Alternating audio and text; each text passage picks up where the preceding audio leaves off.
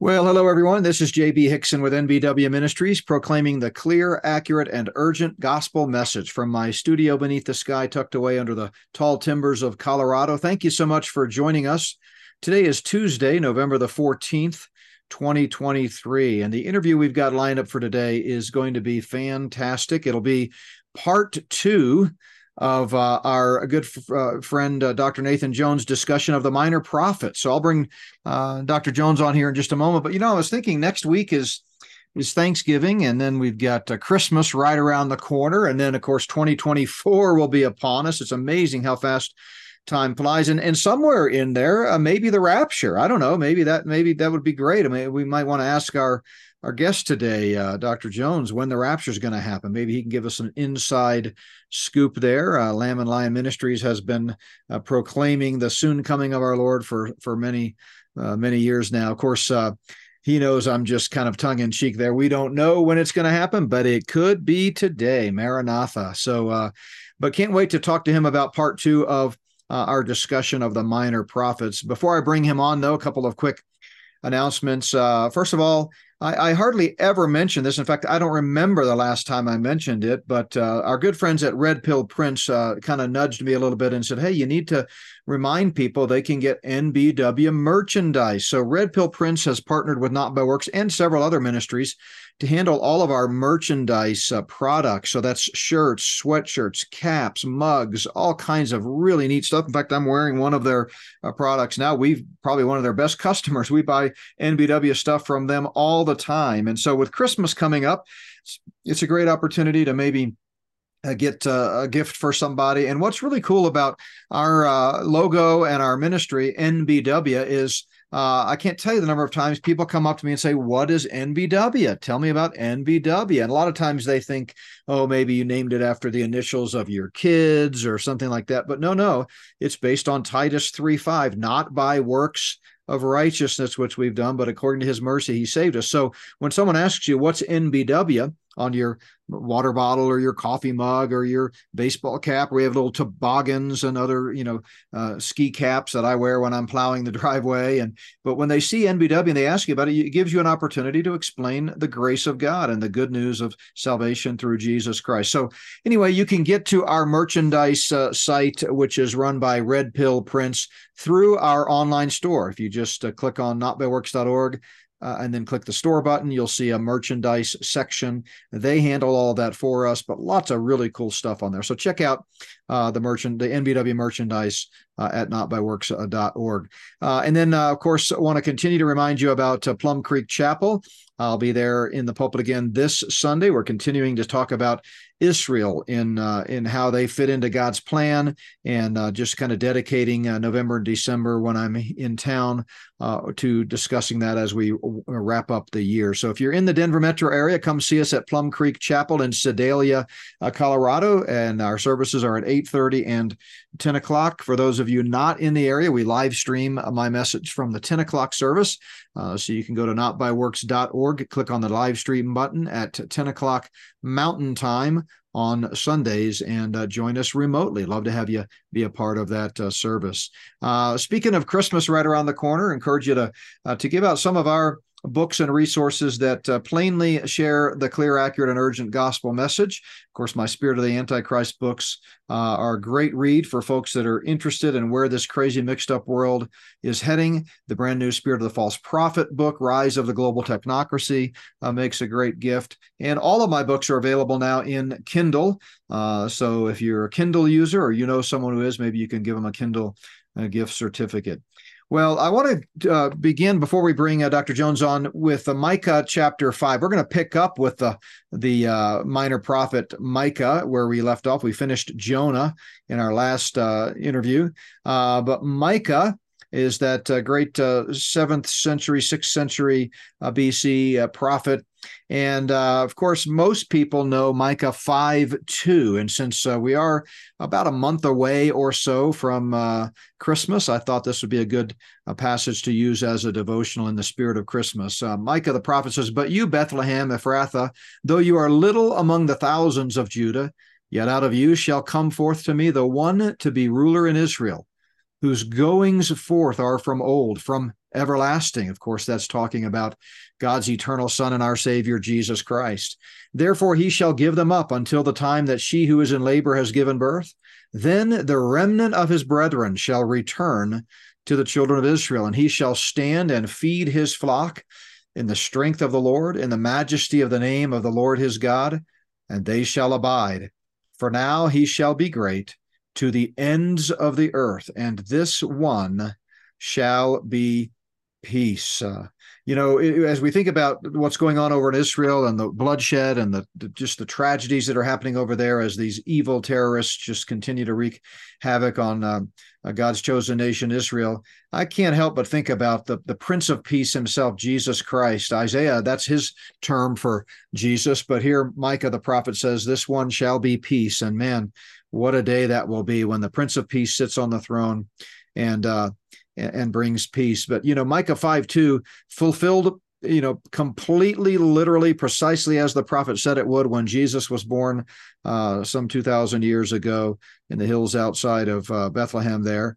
And uh, and you know, it's uh, it's it's amazing how so many people, Dr. Jones, understand this prophecy literally. And yet, when it comes to all of the prophecies, including the references right here within this uh, uh, minor prophet to the second coming of Christ and the millennial reign, they sweep that aside and don't take them literally. So I'm just really excited to have you back on today to to continue to encourage us. Um, you know, uh, by way of review, uh, just so you don't have to do it, we talked about Hosea and faith when your heart is shattered. By the way, these are coming from uh, Nathan Jones' book, 12 Faith Journeys of the Minor Prophets. This is the new edition called the Prophecy Edition.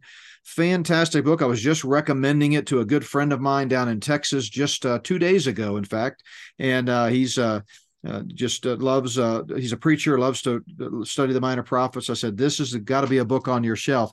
But you take each of the minor prophets in this book and in this revised edition you you kind of zero in on some of the prophetic aspects. You have a great section at the end of each chapter dealing with uh, all of the prophetic verses within each minor prophet, and each one of them kind of has a little, you know, summary theme, which really distills it down. So Hosea was faith when your heart is shattered.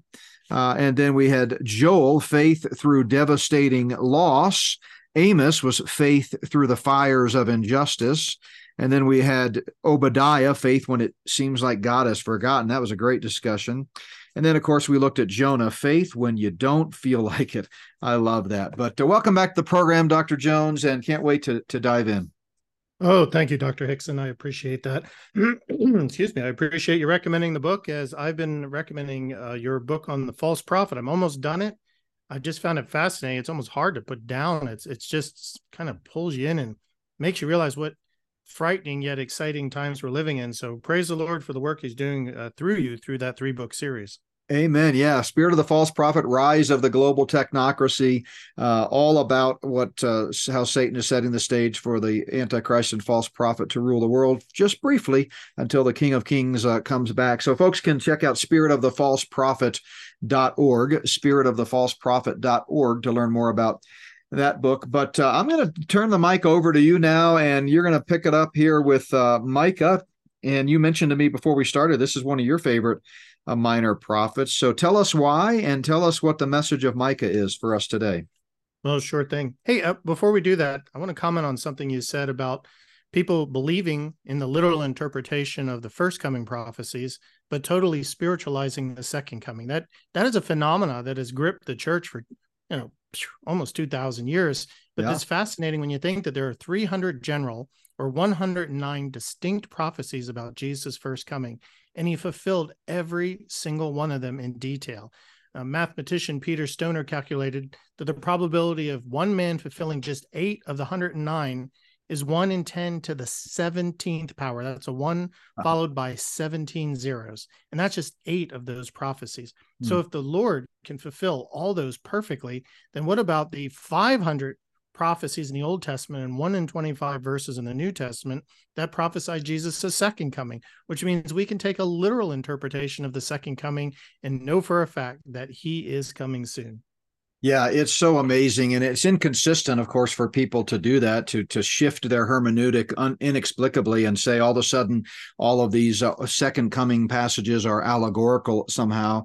Uh, but sadly, that has gripped the church for a long time. I preached a message recently in my series on uh, Israel about why you're a dispensationalist, whether you realize it or not, and uh, and uh, and it just really kind of walked through the literal, grammatical, historical interpretation of Scripture and why uh, Israel matters. But yeah, thanks for sharing that. It is it is a great testimony to the trustworthiness of God's word. Absolutely.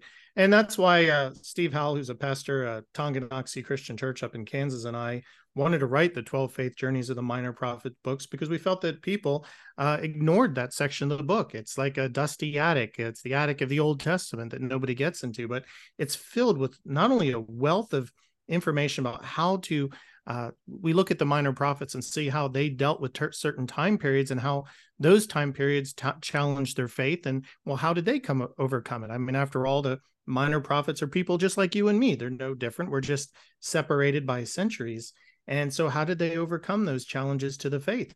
And uh, i think we saw that in habakkuk 2 4 the just shall live by faith. That's how we overcome faith challenges. We just live by our faith. We trust the lord is doing things. And uh, like you said i love micah because Micah deals with faith when government has failed. Mm. And we've had a recent election, and we're now in the countdown to the big 2024 election here in the United States. It's it's either going to make uh, big changes or we're going to be in the middle of a civil war. So there's a lot to look, unfortunately, coming. But Micah lived in a time period about 737 to 690 BC.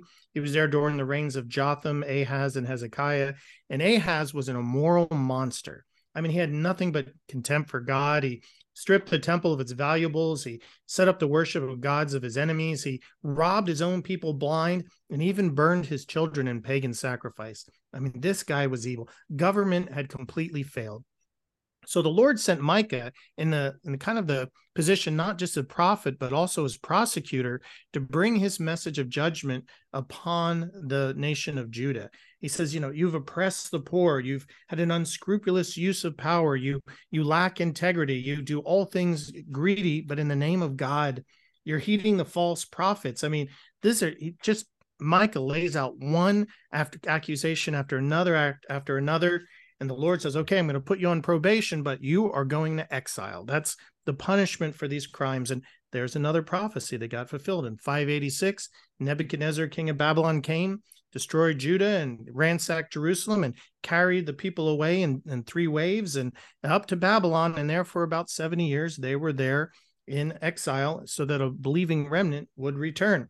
So Micah was an interesting man too, because it says that he would howl like an ostrich, whatever that sounds like. And usually he's just wearing a loincloth. So he's one of these acting prophets who used his appearance to shock people. But his lessons were, were incredible because how do you have faith when government has failed? The Lord has put government over us uh, in his stead. And we're these kings in we're reading the Bible are meant to do his will, but a lot of times they don't. They do their own will. So how can we put trust in government if it's God ordained when it's always failed us. And the truth is, you can't. You can only put trust in God's sovereign government. Amen. Yeah, I mean, it's uh, you mentioned the election. It's it's uh, it's funny how there's you know so so often we we want to put our faith and trust in man, and we forget that it's God who holds the hearts of kings uh, in his hand, as as Proverbs says. But you know, uh, you mentioned that prophecy of of uh, Judah going off in exile, and it was about a hundred years, if I'm doing the math right, after Micah uh, left the scene. That indeed, just as uh, he predicted, uh, that prophecy was fulfilled. Oh, absolutely. You'll find that there's 105 verses in Micah, 55 are prophetic, so about 52%, half of the book is prophetic. You'll find four historically fulfilled prophecies, five, excuse me, three partially fulfilled, and eight awaiting uh, fulfillment. For instance, uh, Micah 1 3 through 4 says, For behold, the Lord is coming out of his place. He will come down and tread on the high places of the earth. The mountains will melt under him, and the valleys will split like wax before the fire, like waters poured down a steep place. So here's this prophecy about the coming of the Messiah. And when he comes, there'll be natural cataclysms happening all around him. And this is a prophecy pointing to a future fulfillment. Well, Jesus will return on the Mount of Olives and it's going to split in two when he lands. I think that's, I wish they make a movie of that. That would look so awesome. You know, he lands on the mountain with such impact, it splits the ground. And we could read about that also in Zechariah 14 4, but it's a prophecy about his second coming. And of course, there's many other prophecies we could go through in the book of Micah, because Micah is just chock full of prophecy. Yeah, and so we see all these superhero, you know, comic movies yes. uh, with them doing those types of things. But this won't be any old superhero. This will be a supernatural move of Almighty God Himself when Jesus Christ comes back a second time. This time, not as the suffering servant, uh, not as the Lamb of God to take away the sin of the world, but as a victorious warrior to tread the winepress of the wrath of Almighty God. And so, uh, yeah, that would be quite a, a scene uh, uh, to see when he when he comes back. You know, you talk about these cosmic signs. I think uh, things are are heating up. Yet another sign of the times is that we're seeing all kinds of things happen in the atmosphere. We're ha- seeing an increase in earthquakes and in their intensity and frequency. Uh, we're just seeing a lot of cosmic things happening. Part of that is Satan's attack on uh, you know all of God's creation. I was talking to uh, my friend uh, Pat Wood just recently, and, and he pointed out something pretty profound that you know we we talk some of us about how Satan is attacking mankind, uh, you know the highest pinnacle of God's creation, made in the image of God, but he's also creating every other aspect of creation that we see from the Genesis uh, account, and that includes the land, the sea, the air, everything. And Satan hates God, so he hates his creation. But uh, part of this, the cosmic things that are happening, are essentially a, a precursor or setting the stage to the kinds of things that we see in the book of Revelation that will immediately precede the return of the Lord. So, yeah, Micah, great, great, uh, great prophet. And as you said, four of the uh, no, eight of the uh, prophecies await future fulfillment. So these are these are important things if you want to know where things, you know, pro- prophecies if you want to know where things are headed. Yeah, I mean, the end result of Micah's judgment upon Ahaz was the Micah 3 9 through 12. Therefore, because of you, Zion shall be plowed like a field, Jerusalem shall become a heap of ruins, and the mountain of the temple like the bare hills of the forest. Sure enough, Judah and Jerusalem were defeated, they were made desolate.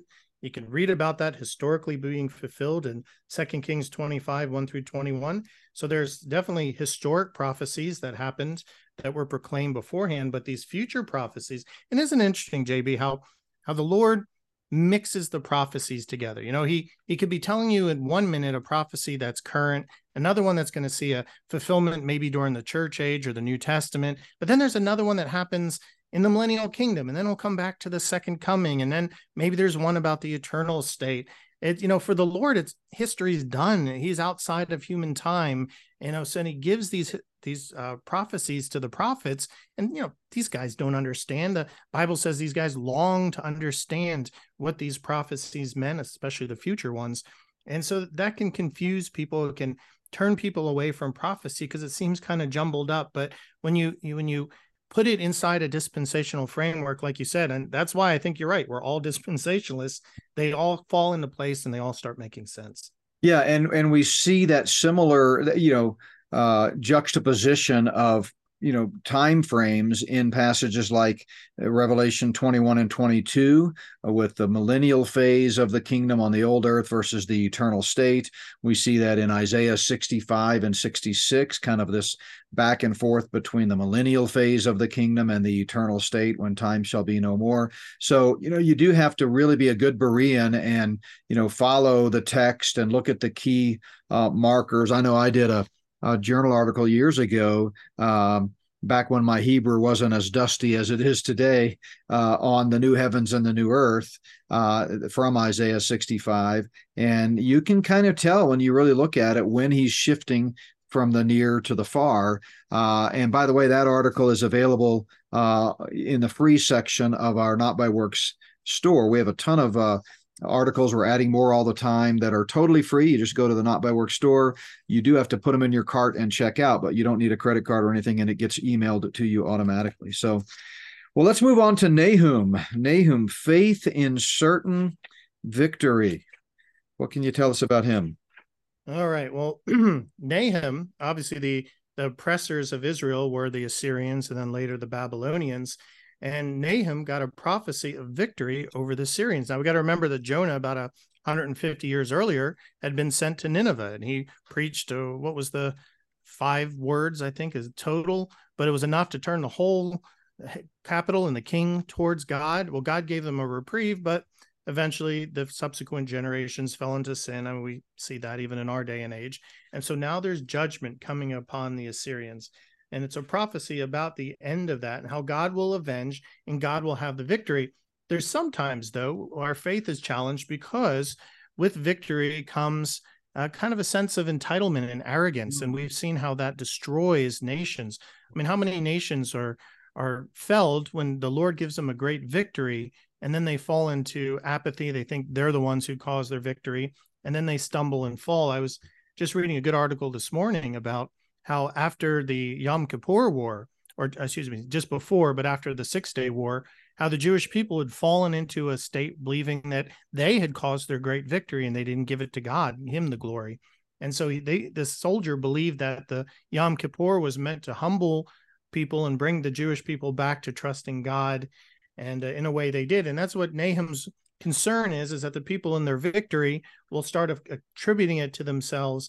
And so, how do you keep your faith pointed humbly towards God when you feel like, well, hey, maybe I had played a part in my victory? Hmm. And so, that's an important lesson. That was a very interesting lesson. Um, my uh, uh co-writer Steve Howell wrote this chapter, and after he submitted to it, I was like, wow, I've never thought of it that way before, but he made a good point. Uh, there's 47 verses in this book. 40 are prophetic. That's 85% of Nahum's prophecy. Although there's not many, they focus pretty much on the destruction of Nineveh, but two historically fulfilled and four awaiting future fulfillment. Yeah, so tell us about the future ones. You know, uh, obviously the the destruction of Nineveh is extremely important and relevant for a variety of reasons, not the least of which is just reminding us that God is a covenant keeping God. His prophecies come true, just like uh, Nahum said they would. Uh, plus, it, uh, you know, Assyria was an, an enemy uh, of Israel, and we were. You know, we can rejoice that they repented in Jonah's day, but at the same time, you know, uh, when they uh, you know backslid again it was time to to face uh, face judgment. But uh, you know we we love end times prophecies right? That's the era in which we live. We all want to know what's coming. So four of his prophecies await future fulfillment. Talk to us about that. Well again uh, just like we read in micah the lord doesn't end with judgment he also shows future victory he doesn't want his people to lose all hope he, they want him uh, he wants them to have hope in him for the future. So we read in Nahum 1 5 through 6, for instance. The mountains quake before him, the hills melt, and the earth heaves at his presence. Yes, the world and all who dwell in it. And it goes on. And it's another prophecy about the coming of the Lord. And when he comes, that day of Christ, that, that day will be filled with natural disasters. Now, like you said, the disasters are starting to ramp up. Jesus said in Matthew 24 and Luke 21 that uh, natural disasters and signs in the sky would be two of the 10 or so signs given that will increase in frequency and intensity leading up to his return and then really escalate during the tribulation to the point where the earth is almost destroyed at the end and then when jesus comes i mean the whole nature is up in an outroar and so here's another prophecy about how nature is just thrown in a cataclysm when he returns and again lands on the Mount of Olives and splits it in two.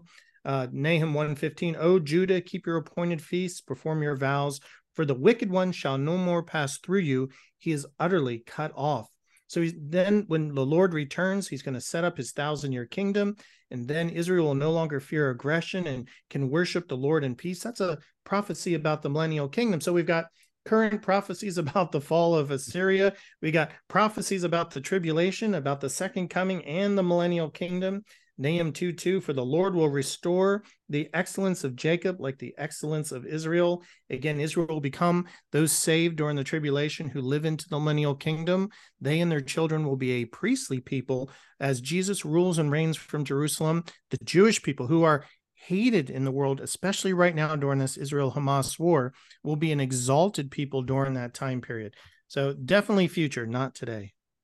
Yeah, you know, faith in certain victory. I hadn't thought about it that way either. But you know, when we we see the hand of God move in a mighty way. And we've all seen this in our own life. I know Wendy and I have in our in our years of ministry and family. And there are times when you go through a crisis or you're struggling with one thing or another, but there are also times of abundant blessing. And it's during those times that if we're not careful, we can take our mind off of God. It's like, you know, we we need trials sometimes to drive us to the Lord when things are going smoothly, you know, when you're you've got um, enough money to pay the bills. Nobody's sick. You know, your job is is good. Your house is you know not falling apart. You know, things are just kind of pretty good. You, you you might have a tendency to drift away from the Lord and not uh, depend on Him as much. But when your faith is tested, uh, you know.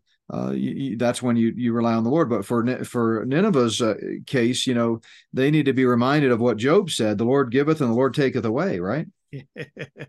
I think affluence is a great blessing from the Lord, but almost undeniably, because of fallen human nature, it becomes a curse.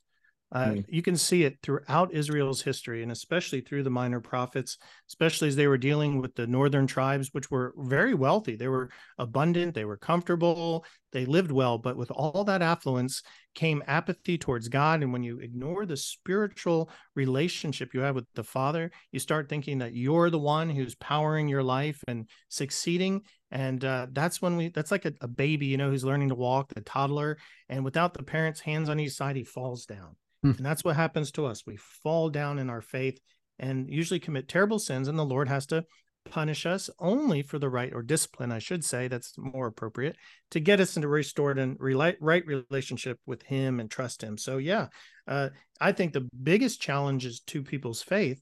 And I think this is why we see such apathy in the church today, is because we're affluent. We don't think we need God anymore. Yeah, no doubt. And by the way, great point uh, about the difference between judgment and discipline. We have a chart in our NBW chart book uh, that delineates the difference in Scripture between discipline and judgment. The Lord never judges His children. We're not under the wrath of God. Uh, you know, we shall never come into judgment. Jesus said, if you believe the gospel, uh, if you get saved. Uh, but He definitely disciplines, and there are different kinds of discipline. I outline that in my chart, uh, different ways in which He disciplines us. But we need to to remember that judgment is reserved for the children of wrath. So thanks for for clarifying that. Oh, certainly. Well, let's uh, move into Habakkuk then. Faith All right. confused. All right. Well, Habakkuk is another one like Micah, I think that really is pertains to today. So Habakkuk's looking around him and he's like, there is so much evil in the world. Why, God, do you allow it? Where are you? You know, why aren't you doing something about this? Mm. So he lived in about 630 to 605 BC.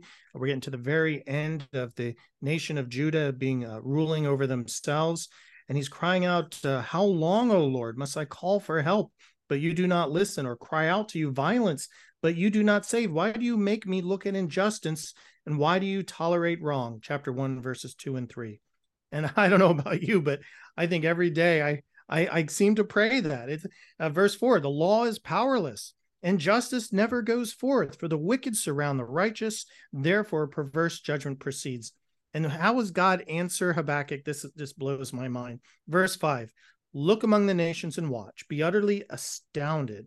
For I'll work a work in your days, which would you would not believe, though it were told you. And what was God's answer? I will destroy the evil of Judah by bringing in more evil nation, Babylon, to destroy it.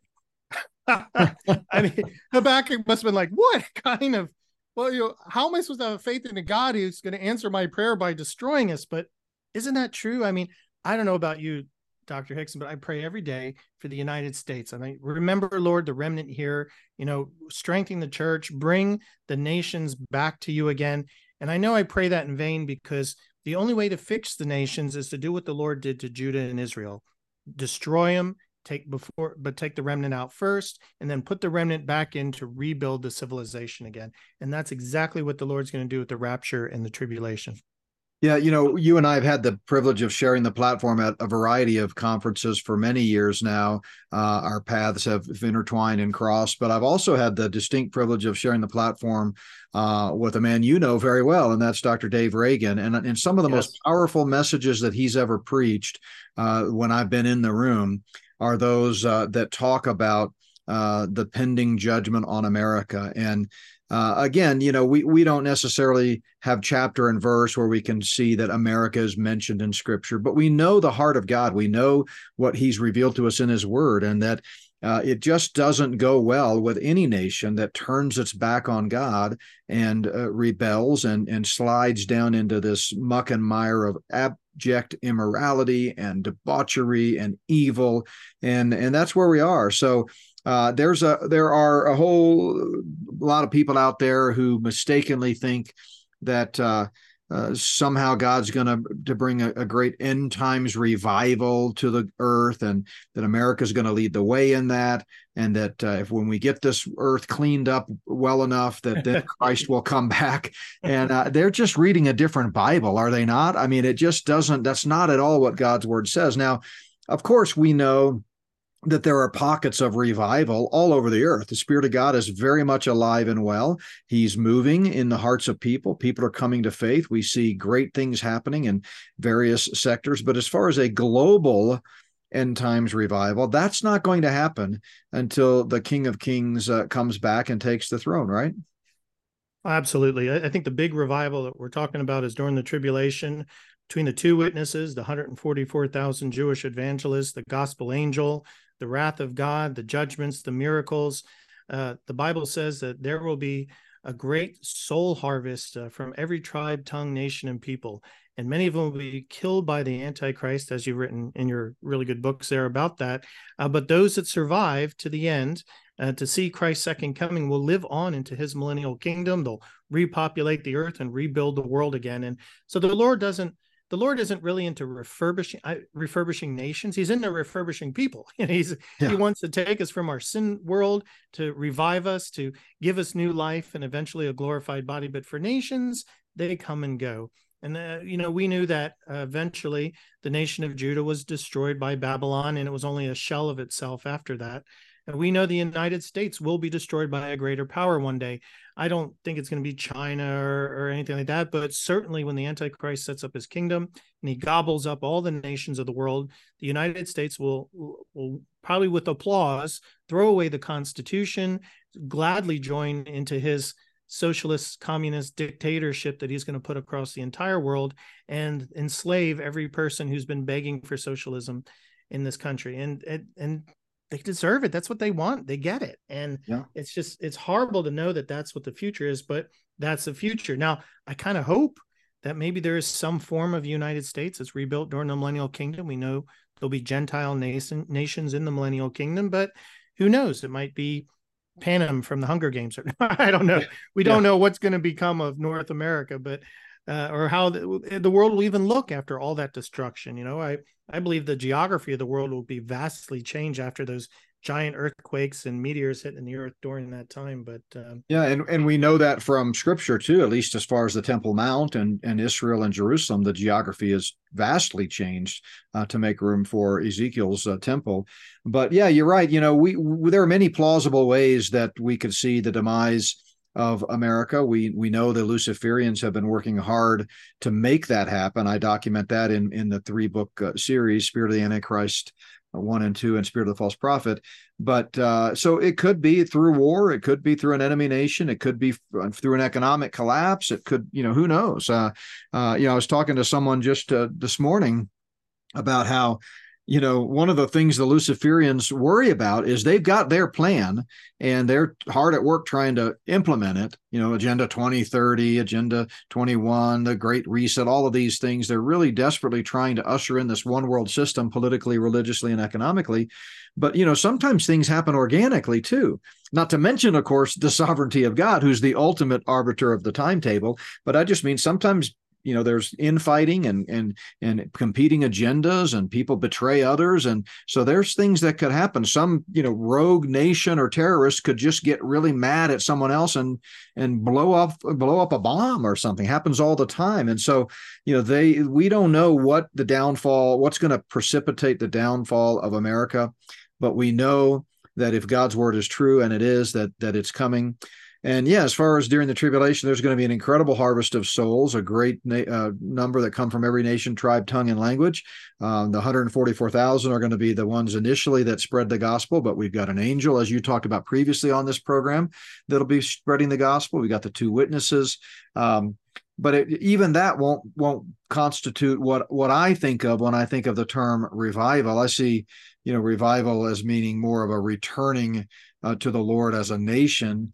And I don't think we're going to see that during that time. We'll see people, individuals, um, kind of making a decision. Are they going to place their faith in Jesus Christ and Him alone for salvation, or are they going to trust in the Antichrist uh, and all of his false and empty promises? Uh, and so we will see a huge number uh, that uh, indeed uh, have an, an individual revival, but the global revival uh, that won't happen until the king comes back, right? Absolutely. Yeah, very well said. So with Habakkuk, right. there's uh, 56 verses, uh, 16 are prophetic. So only 29% of Habakkuk is prophetic. You'll find two historically fulfilled prophecies and five awaiting, awaiting future fulfillment. Again, the Lord doesn't leave the scene without giving future hope. Habakkuk 2:14. For the earth will be filled with the knowledge of the glory of the Lord as the waters cover the sea, the millennial kingdom. Isn't that amazing? Mm. That we won't need missionaries during the millennial kingdom. The whole world can actually just go up to Jerusalem and see Jesus. The whole world will know there is a God and his son is Jesus Christ. Brother, I cannot wait for that day. Yeah, Jeremiah said no one will need to teach their neighbor because everyone will know of him from the least to the greatest, you know? So uh, yeah, what a day that's going to be. So faith when you're confused, and I know a lot of people are confused right now, but if you read the Bible uh, and uh, sit under good, solid uh, dispensational Bible teaching, it all uh, it all starts to make sense. All right, so Zephaniah, that's our next one on the list here. Tell us about Zephaniah. Well, Zephaniah was faith under peer pressure. Uh, that mm. probably, especially for youth, one of the biggest challenges of keeping one's faith is being pressured to uh, join the world. And Zephaniah, as a uh, relative of the king and a courtier, he likely had quite a lot of pressure, uh, peer pressure against his faith. Well, how do you stay? Well, you have to stand up and do what's right no matter what. He had to call the king out. And so this is about the 640s BC. Uh, it's one of the fascinating stories in Second Kings 21. You read about Josiah, young King Josiah, and how he tried to bring the nation of Judah back to the Lord again. And it, it, there was a revival, like we just talked for a little while, but the people, because it was run by Josiah, without Josiah, it, it petered out, and the people lost their interest in the Lord again. And you know, it's funny growing up, I used to look at, at Israel's history and be like, what is wrong with those people? How can they keep falling again and again and again? And it's like, there's something really messed up about these people. And now that I'm older and I'm looking at, you know, American and world history and all, it's like, oh my goodness, it's it's exactly the same. Why is anti-Semitism eh, just spreading across the world right now? Mm-hmm. Well, mm. because the lessons from World War II are totally lost on Gen Zs. I mean, there's no connect. There's the people are pretty much all died out from World War II.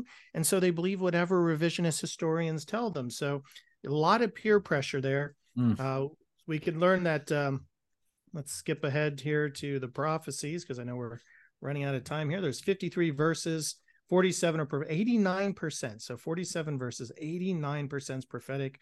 Historically fulfilled are three, partial two, and awaiting future fulfillment is nine. For mm. instance, Zephaniah 1 14 through 18.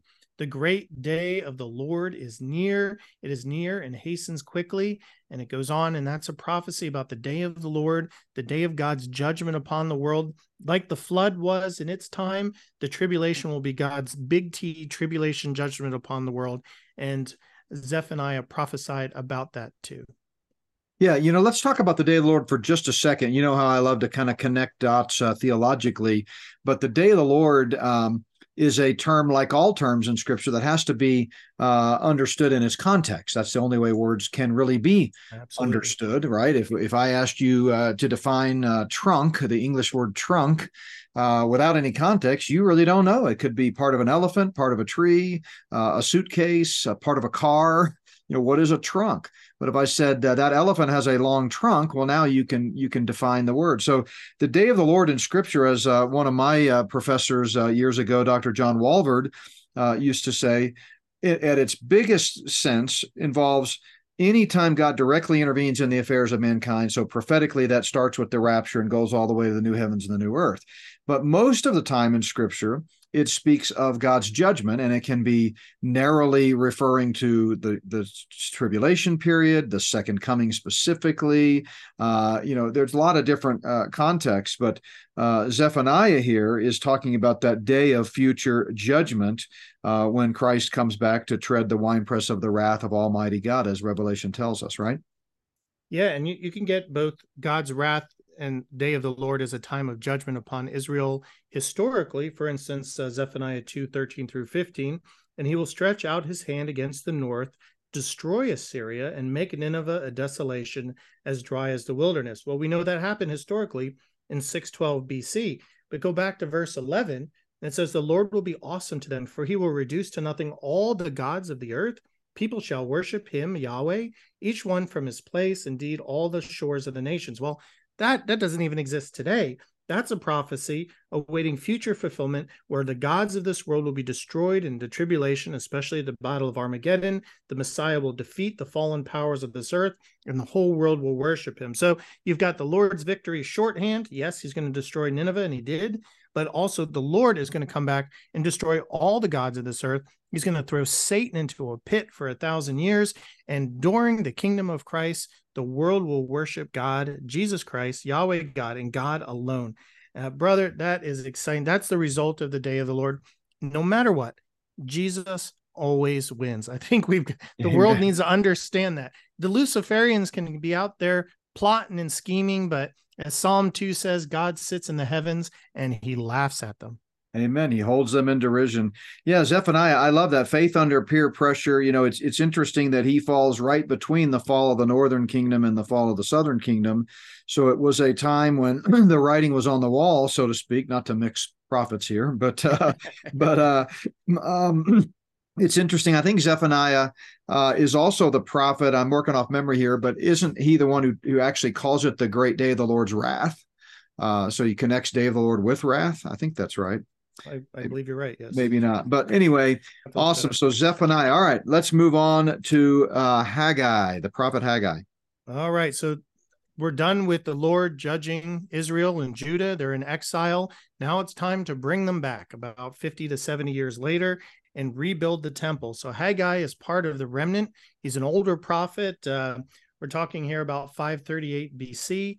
He returns with the Jews, and it's time to build the temple.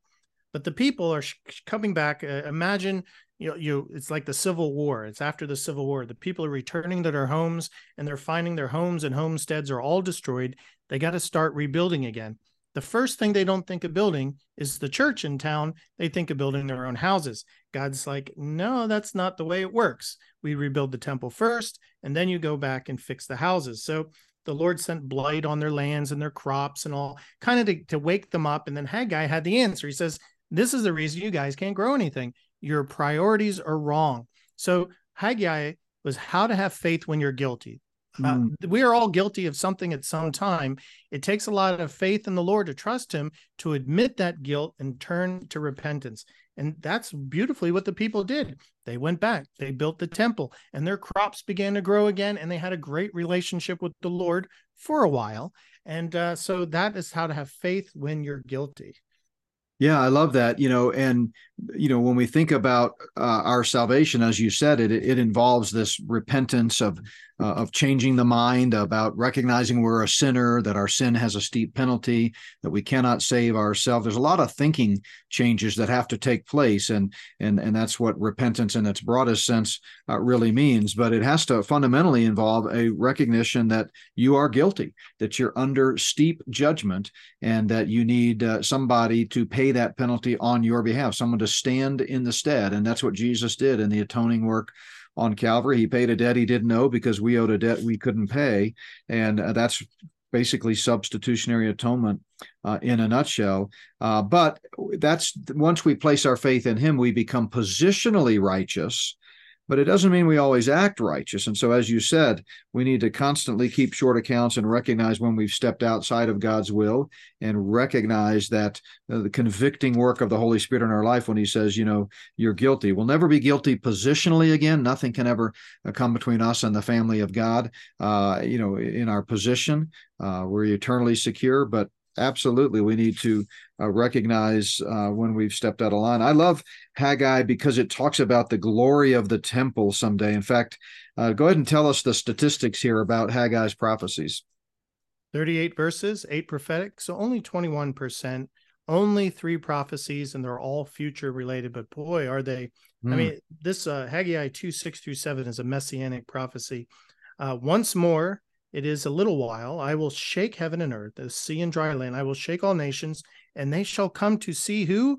The desire of all nations, the Messiah, Jesus Christ. And I will fill the temple with glory. He's talking about the millennial temple here.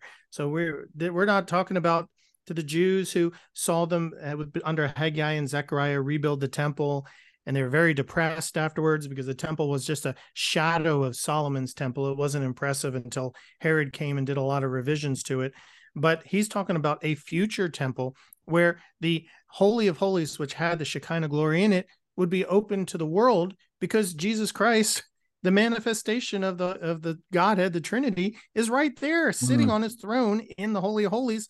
That people, there's no veil. You can walk right up and talk to him again. And I love how Jesus called the desire of all nations, because right now, you know, he's the derision of many nations. And I'm looking forward to the day when all the nations desire to see Jesus. Amen. I love that. Yeah, the, you know, the derision versus the desire. That's a great little wordplay. Yeah, it's I, I, just you know I don't know that passage when I've preached Haggai before. That passage in verse nine there, chapter two, the glory of this latter mm-hmm. temper shall be greater than the former. Um, you know, there, there have been some glorious days in Israel's history. Uh, and there've been some glorious days on the earth. You know, prior to the fall, it was everything was perfect. God looked at creation, said it was very, very good. But uh, it's been a while since we've we've had much glory. And as we talked about earlier you know america as a microcosm of, of the world as a whole you know it, it's tarnished. I mean the glory is faded and many would say it's already been eclipsed uh, and i probably would agree. Uh, so but someday it's going to shine like never before and uh, and what a day that will be. A better day is coming. Amen and amen. All right so we got two more here. Let's talk about zechariah the prophet all right. Zechariah's faith when the future looks bleak. So he was uh, compared to Haggai, who's older. Zechariah was younger. He's there. He's also helping encourage people to rebuild the temple. Uh, but the book of Zechariah, uh, uh, Lamb and Lion Ministries, we have a podcast called The Truth Will Set You Free. And my uh, co host, uh, Vic Batista, and I, I love how Vic always calls Zechariah the mini book of Revelation because Zechariah is the Old Testament's view, version of Revelation. It has so many different prophecies and oracles and visions and lessons that we can learn. 211 verses. It's a lot longer. 134 prophetic, 64% of, the, of Zechariah is prophetic, five historically fulfilled prophecies, seven partial, and 25, a whopping 25 are about future fulfillment. So the book of Zechariah is I think, a Old Testament addendum to the book of Revelation. Read them together. They will really help you understand one and the other. Yeah, and Zechariah 14 is uh let's jump there uh okay. because that to me is is such a beautiful picture of uh you know the the the future uh Behold, a day of the Lord is coming, and your spoil will be divided in your midst. I will gather all the nations to battle against Jerusalem. Where have we read about that? Obviously, Revelation, as you've said. Uh, then the Lord will go forth and fight against those nations as he fights in the day of the battle. Um, I'm going to call it while you're kind of elaborating on that. I'm going to call it up on my in my Bible here so I can point out a verse that I wanted to point out. Yeah, that's uh, verses one through three of chapter 14. All the nations are going to gather against Jerusalem. So I think what we're seeing here in the, the Middle East with Israel having to deal with Hamas and its hostile neighbors, that eventually Israel will win. I mean, God's promise that they will win. They will never be uprooted from the land of Israel again. People write Lamb and Lion Ministries asking, you know, is this it? Is Israel doomed? Absolutely not. The Lord defends Israel. And so Israel will defeat Hamas. They will defeat Hezbollah.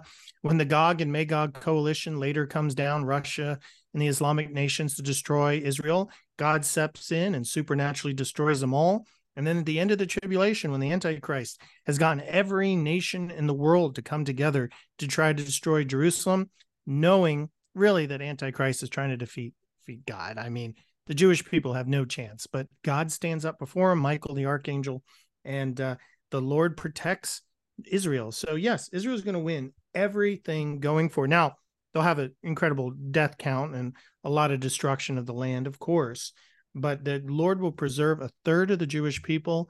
They will turn to look upon him who they persecuted, whom they crucified, Jesus Christ.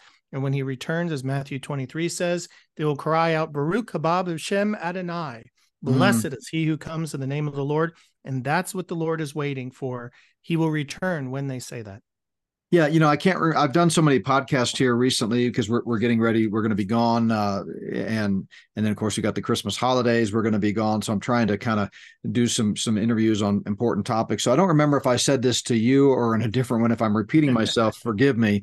But um, absolutely, uh, you know, it, it's stunning to me how even American political leaders are calling for a quote pause as Israel is trying to defeat this horrible enemy and i just want to shake them and say pause are you kidding me? I mean if you know if this had happened to america do you think for a second that america would pause?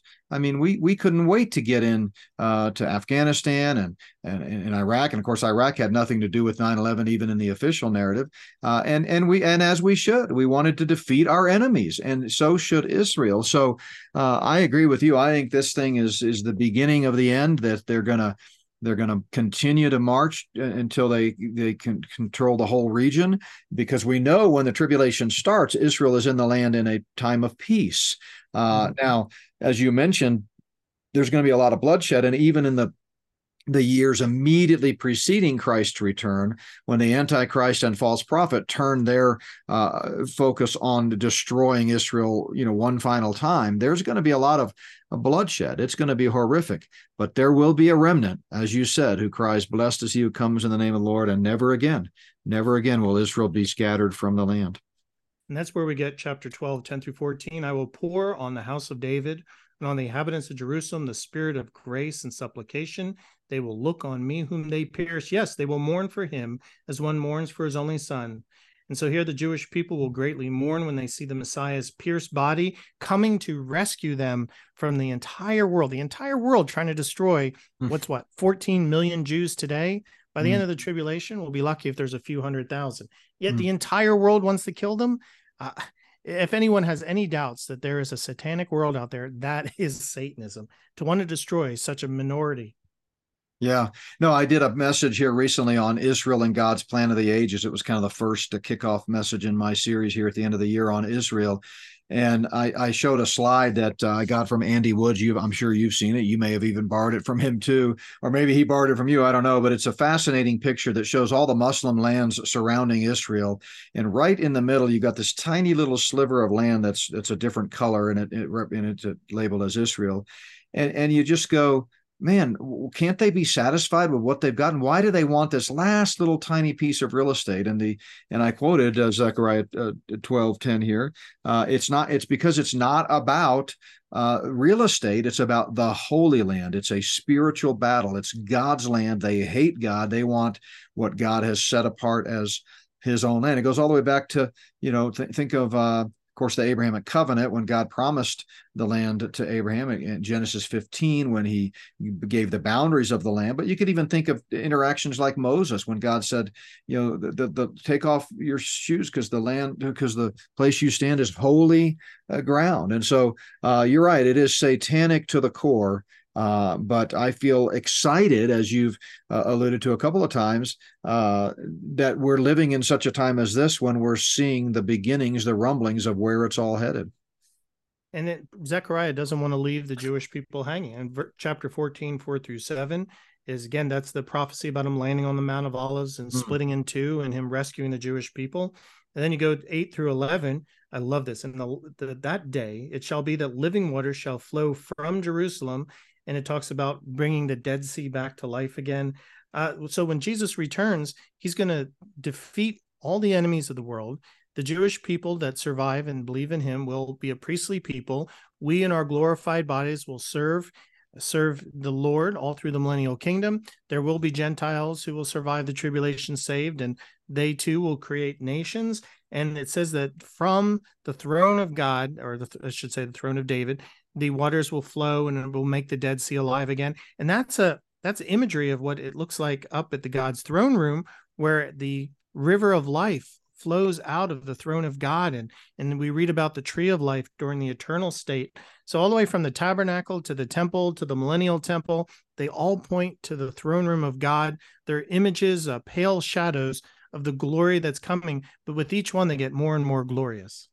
Yeah, and you can't we, we can't mention Zechariah 14, 8 without mentioning verse 9, my favorite verse in Zechariah. That's the one I was looking for when he says, And the Lord shall be king over the whole earth. In oh, that yes. day it shall be, the Lord is one and his name one. Hallelujah indeed. All right, last one, Malachi, uh, the final book of the Old Testament, the final one of the 12 minor prophets. Uh, what do we learn from Malachi? Well, Malachi is, uh, we're, we're jumping ahead to about 400 BC. Uh, the Jewish people are back in the land, although they are controlled by other nations, the Medo Persian Empire at the time, later the Greeks and the Romans, the Ottomans, you name it. It was until 1948 did they rule over themselves again. But uh, Malachi has faith when you're questioned. So here's he's a appears he's a temple priest, and he's watching the people come to the temple as if bringing your teenager to church. They're dragging their feet. They're not interested. They're bringing sacrifices, but they're bringing whatever they want lame, blind, even stolen sacrifices.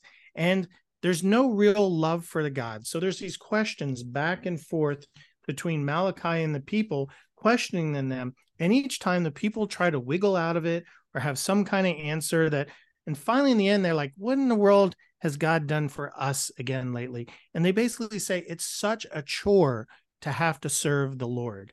I mean, it's the end of the sacrificial system. They understood the sacrificial system was a tremendous burden.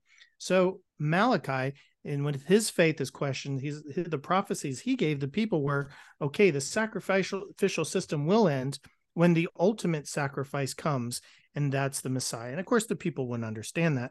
And the Lord shut off. He had no new revelation until John the Baptist, his father uh, Zechariah, uh, 400 years later. So that's the 400 years of silence that mm. God brought. I mean, that's the entire history of the, the new world, 400 years. Can imagine God not talking to you for 400 years? But uh, oh, yeah. Malachi has got 55 verses, 22 are prophetic. So about 40%.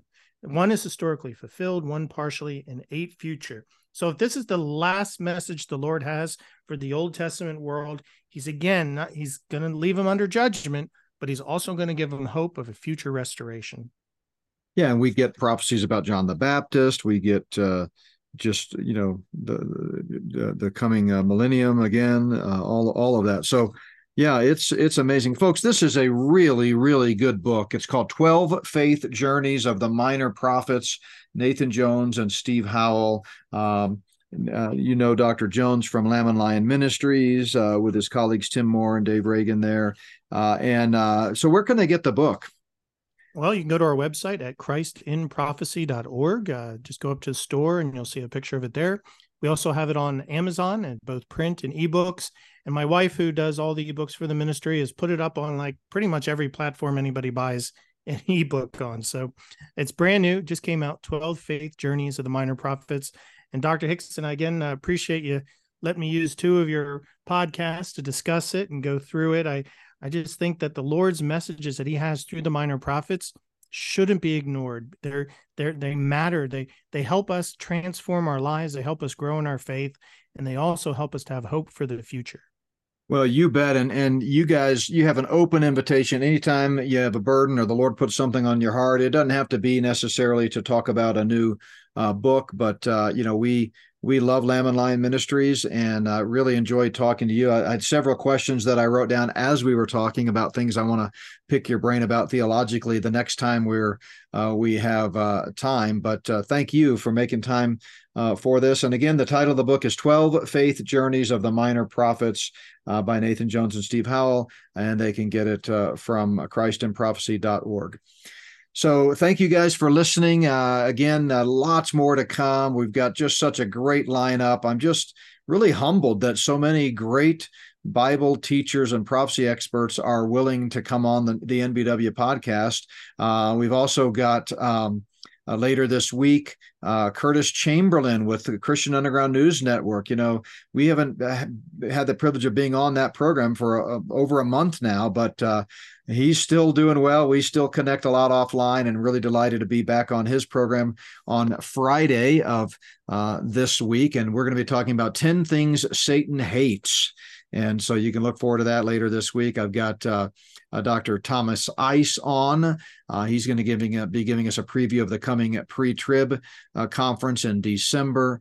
Uh, and so lots, lots out there. Check out our website, notbyworks.org. And once again, don't forget uh, while you're on our website, click on the store and check out the Red Pill Prints merchandise that we have. It's all NBW Ministries merchandise, clothing, uh, uh, coffee mugs, water bottles, all kinds of really, really cool stuff. And I know the folks at Red Pill Prints would appreciate you checking out their uh, stuff, and they partner with us, and we're very grateful for them. So, God bless everyone, and we will look forward to uh, talking again uh, soon.